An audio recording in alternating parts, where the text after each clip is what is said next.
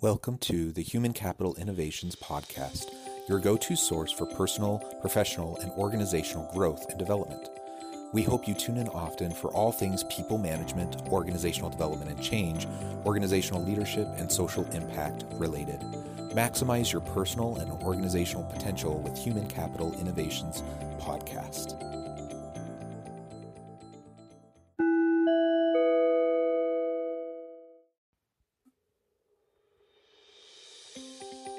Welcome to the Human Capital Innovations Podcast.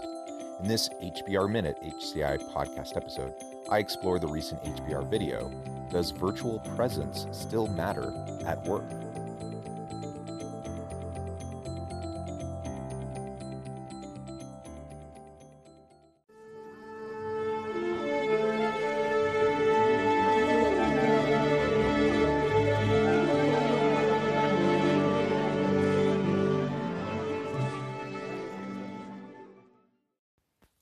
Welcome back to the Human Capital Innovations Podcast. It's great to be with you again today for this HBR Minute HCI podcast episode.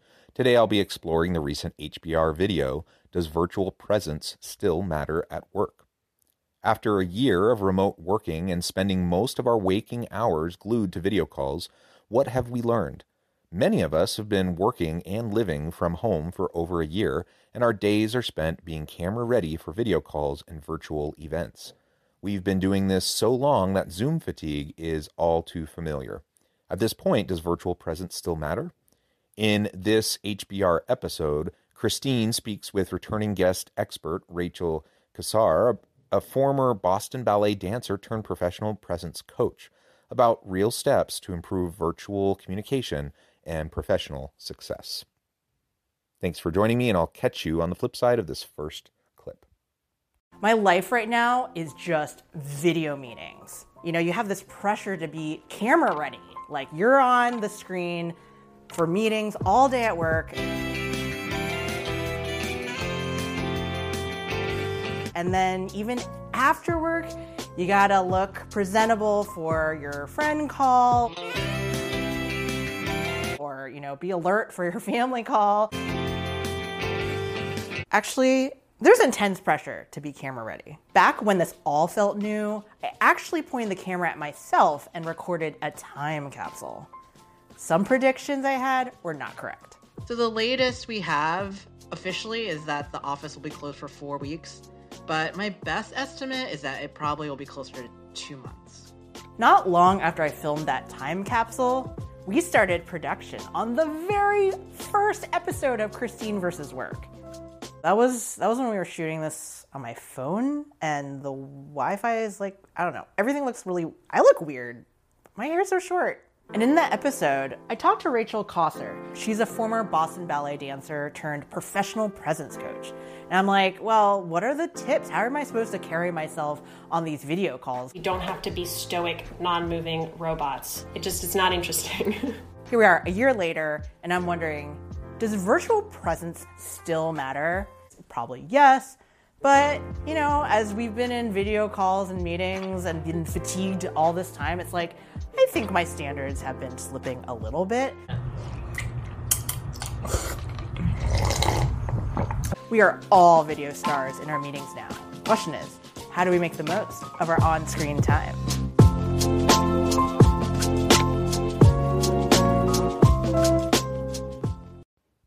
I'm sure we can all relate to this. Way back last March 2020, right as lockdown procedures were being put in place and people were wearing masks and everyone started working from home and kids were doing school from home, we all had uh, different views on how long the whole pandemic would play out. Uh, but I don't think many people, uh, maybe anyone, really thought that a year later uh, we would still be mostly in the same situation. Now, obviously, now mm-hmm. uh, things are better. People are getting vaccinated. The case numbers are going down, and it looks like we actually do have a light at the end of the tunnel at this point. But I think back then, back in March 2020, people were hoping, you know, that by summer things would clear up and and that we would be in good shape. And that just didn't happen. And so, as she mentions, you know, I, I think most people's predictions uh, about how the pandemic was going to play out uh, didn't really come true. Uh, it, it ended up being a much longer haul than most of us thought.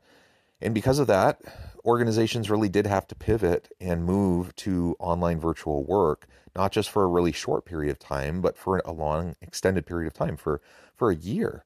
And so many organizations have decided that they're going to continue and allow people to work remotely or at least uh, adopt some sort of a hybrid approach to the workforce so that people can work and and uh, get the benefits from the flexibility of virtual work while also still coming into the office sometimes. With all of this, though, of course, uh, a big part of virtual work is virtual meetings. And we've been in Zoom meetings, team meetings, Google meetings. Uh, there's a bunch of different platforms. And I don't know about you, but I've used probably a dozen different video platforms over the past year in meeting with different people. And Zoom fatigue is real. It, you know, when you're trying to be camera ready and you're trying to be interactive and you're trying to come off well and be engaged in meetings, when you're on video and sometimes for hours and hours on end, uh, it, it can be really hard. I've had days where I'm literally in meetings, in Zoom video meetings for eight hours, and it is rough. I, I really hate it, actually. Um, I, I would hate to be in any meetings for eight hours straight, but being in in person meetings is different than being in Zoom meetings uh, for a variety of reasons. So, as she revisits the tips for virtual presence in those meetings, uh, I think it's it's important because virtual meetings are here to stay. I don't think they're going away anytime soon. I think we are going to continue to leverage them even when people are in person. There will still be people joining via virtual uh, meeting options and they're just so darn convenient that I think uh, we'll continue to do a lot of virtual meetings. So, how do we do them effectively? And she's going to go back and explore her initial conversation back in uh, the early stages of the pandemic with a virtual presence expert. And I think it's worth us all considering how those tips apply to us today and what we might be able to do to up our game in terms of our visual presence and engagement in virtual meetings. I decided to check back in with Rachel. Let's see what she has to say one year later. You know, the, the, wildest thing is that we were all collectively thrown into this virtual world, like simultaneously, as we found, right? There's this skills gap, and, and that's both the technology awareness of the platforms we're using and then also what we can do with our with our physicality. Why does virtual presence still really matter like a year into this? When everything aligns to send an impression of, of confidence and professionalism, it also sets you up to be more energized, more focused, more articulate. Conversely, if they're off, they really do detract from your audience's impression of you from the get go.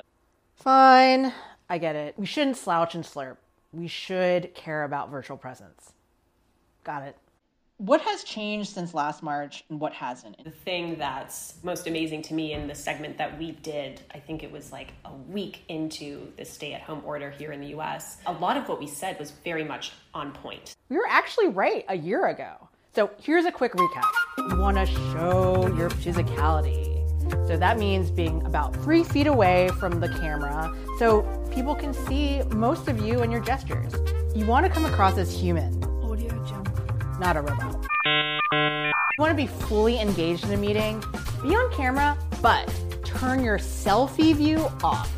I love this tip. This way, you're not kind of distracted the whole time, sort of glancing at yourself, and instead, you're fully focused on everyone else in the meeting. lastly, if you have a few moments before your call, do some physical anchoring exercises to refresh your body and mind. And reach up to the sky with our hands, open them to the side. How wide and how much space can you take up.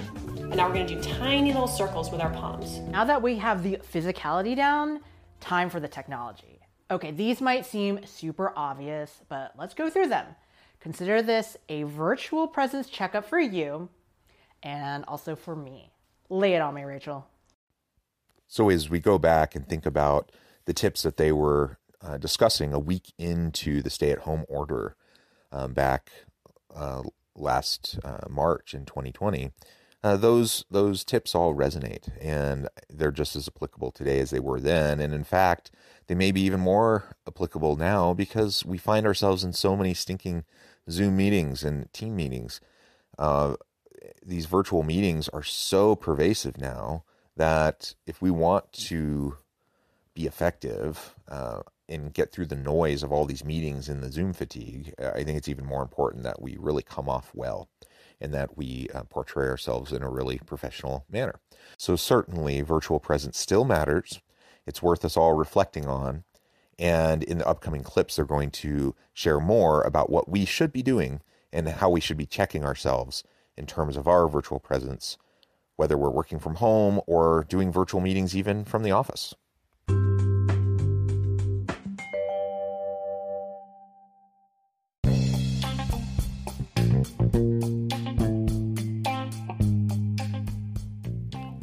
I'm excited to announce the publication of my new book from HCI Press, The Alchemy of Truly Remarkable Leadership Ordinary, Everyday Actions That Produce Extraordinary Results. Consider how the nature of work has shifted over the past 50 years. With increased globalization, rapid technological advancement, and the shift in economic composition, the average job of today looks very different than the average job of 50 years ago. What will the jobs and organizations of tomorrow look like? Moreover, what does this all mean for organizational leaders? What are the core competencies and capabilities of organizations and their leadership that are prepared for continued disruption and geopolitical and socioeconomic shifts? Regardless of what the future holds, increasingly, leaders need to be socially minded, data driven, decisive, champions of talent, and disruptors of the traditional notions of leadership, teams, organizations, and work. The Alchemy of Truly Remarkable Leadership will help you to explore your own leadership competencies and capabilities and consider ways to apply and implement them into your workplace and personal life.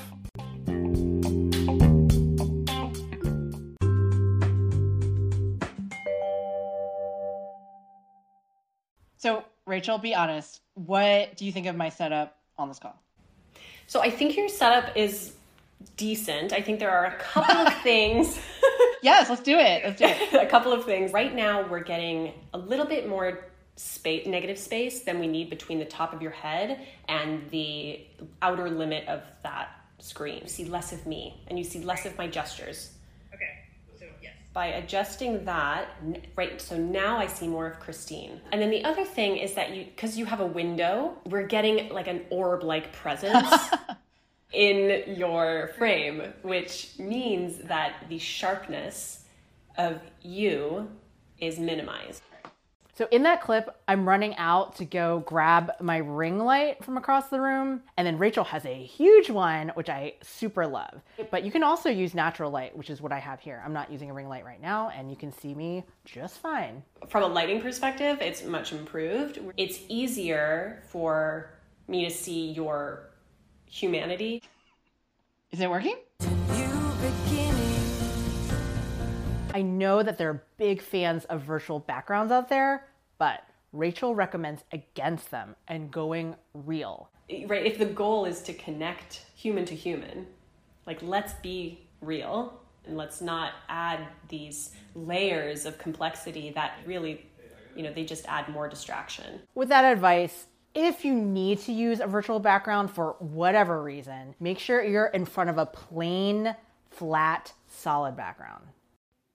So let's talk background. When we're in virtual meetings, it's really tempting to just set up anywhere and then put up one of those cheesy virtual backgrounds.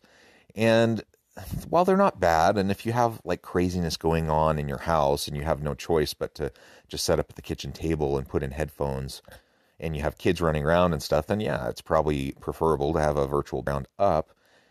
But uh, if at all possible, find yourself in an, in a place where you can have some solitude, where you can focus, and where you can have a nice physical background set up that frames you well, that allows uh, those who are in the meeting with you to see a good portion of your body, not just your head, but that they can actually see your your body uh, language and your hand gestures and your facial expressions to set that all up with an actual physical background is definitely preferable. Virtual backgrounds uh, can be a little bit distracting, and there's kind of this halo effect as it goes around your body as as the technology is trying to match the virtual background with your uh, with your your face that that you do see that and it becomes a little bit distracting so so ha- focusing on that good background with good lighting uh, so you have uh, the light shining on your face and and uh, that will really help you to come across better. Now of course we also don't want to be looking at our own picture on the screen and we want to be looking into the camera as much as possible to give the impression of eye contact. Um, and that that can be difficult but we can train ourselves to do it especially if we turn off our selfie view of the camera. And so we don't have to be distracted by the way we look. We can just focus on the people uh, on the screen the people that we're interacting with Okay, let's talk about those times when you really need to be off camera during a meeting. I typically go into meetings with my camera on and I like to see everybody. But once in a while, there's like, you know, life is happening. And for whatever reason, I just don't really want my camera on, but I'm still engaged. What do I do if someone calls me out on it or they, you know, joke about it? It's like, I don't want to deal with this. How do you address that?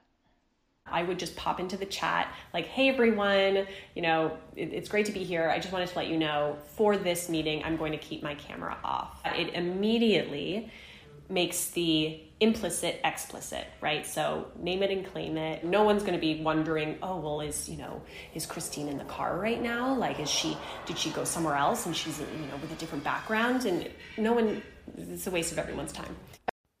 Sometimes we really do need to have our camera off now, I will say, whenever possible, have your camera on so that you can interact. And it is different, it is meaningful to be able to have the visual cues and the body language, the the eye contact, even though it's virtual, uh, the the hand gestures, having all those elements with your video on is much preferable. People will just engage with you more, and you'll be more impactful in the comments that you make and the insights that you share, uh, and the involvement and the collaboration that you're a part of in that meeting. But it, of course, it's not always possible. And so, if it's not possible, just sure that you explain, and it, it can be very simple. Right at the very beginning, turn on your camera, say hi to everyone, say, hey, today in this meeting, I'm not going to have my camera on because I don't want it to be distracting and and let it go and that that can be all you need to say whether it's verbally to them or you can throw it over in the chat just helping people to understand that then they know that you're not actively trying to disengage from the meeting, especially if the norm at your organization is that most people have their cameras on and you're like the only person with your camera off. That obviously can cause problems. But nobody's going to care if you just explain why that why you need to do that in the first place. So just be straightforward, be upfront, uh, share that with them, and and then you can be fine. Again, whenever possible, keep your camera on so that you can engage but if it's going to be a problem, if it's going to be distracting for whatever reason, just let them know and then move forward in a positive way. Man, I really miss The Office. And seeing that time capsule from a year ago, oof, that brought a lot of feelings back, you know? So I was one of the last people in the office. I cleaned up everything, made sure nothing was going to be infested with raccoons by the time we got back. Leaving the office was like packing up for a trip to the moon. Sometimes I do feel like I'm alone on the moon in my space, in my apartment. But hey, those guys on the moon, they had to figure it out. Voice check, please. We'd like it to come left about uh, five degrees over. Oh, geez, that's great. Is the lighting halfway decent? Yes, indeed. Beautiful, just beautiful. I miss the office too. I think we're all tired of this situation. And I have to admit, I like the flexibility of virtual work. I do like being at home more. Uh, but as I've said in other episodes, you know, I've always worked virtually quite a bit. Uh, you know, usually anywhere between half to even three quarter time, I've worked virtually for the better part of a decade or more.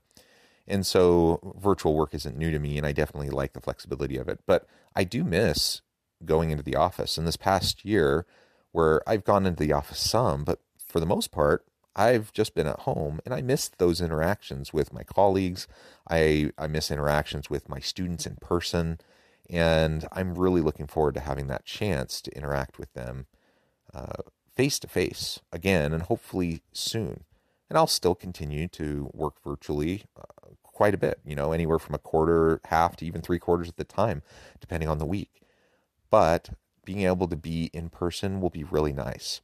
All of that said, virtual meetings aren't going away anytime soon, and virtual work isn't going away. People are going to either continue 100% virtual or in some kind of hybrid format, probably uh, indefinitely moving into the future because there's just so many benefits to it to productivity, to cost savings, uh, and to many other facets. And so that's going to be here to stay, I think, and we're going to continue with virtual meetings.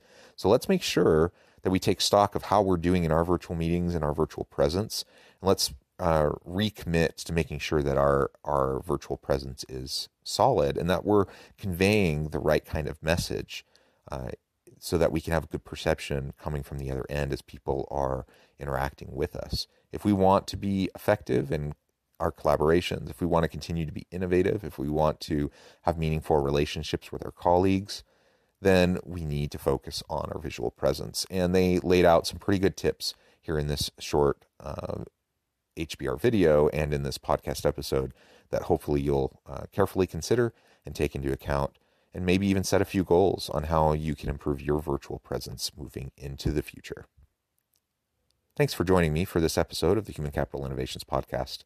As always, I hope you can stay healthy and safe, that you can find meaning and purpose at work each and every day, and I hope you have a great week.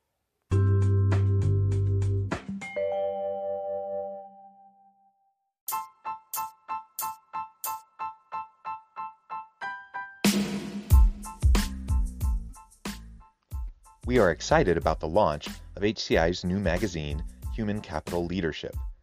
Human Capital Leadership is a free, interactive e magazine designed to help individuals, leaders, and organizations find innovative approaches to maximize their human capital potential. We will be publishing issues quarterly in August, November, February, and May. Check out the first issue and let us know what you think.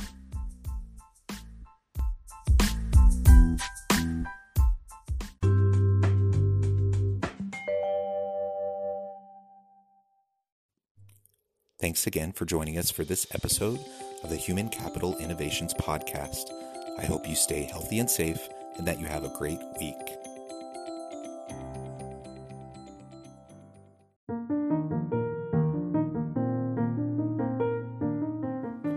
Check out our new weekly LinkedIn newsletter, Alchemizing Human Capital, exploring industry trends via original research and interviews with executives and thought leaders from across the globe. We look forward to having you join us.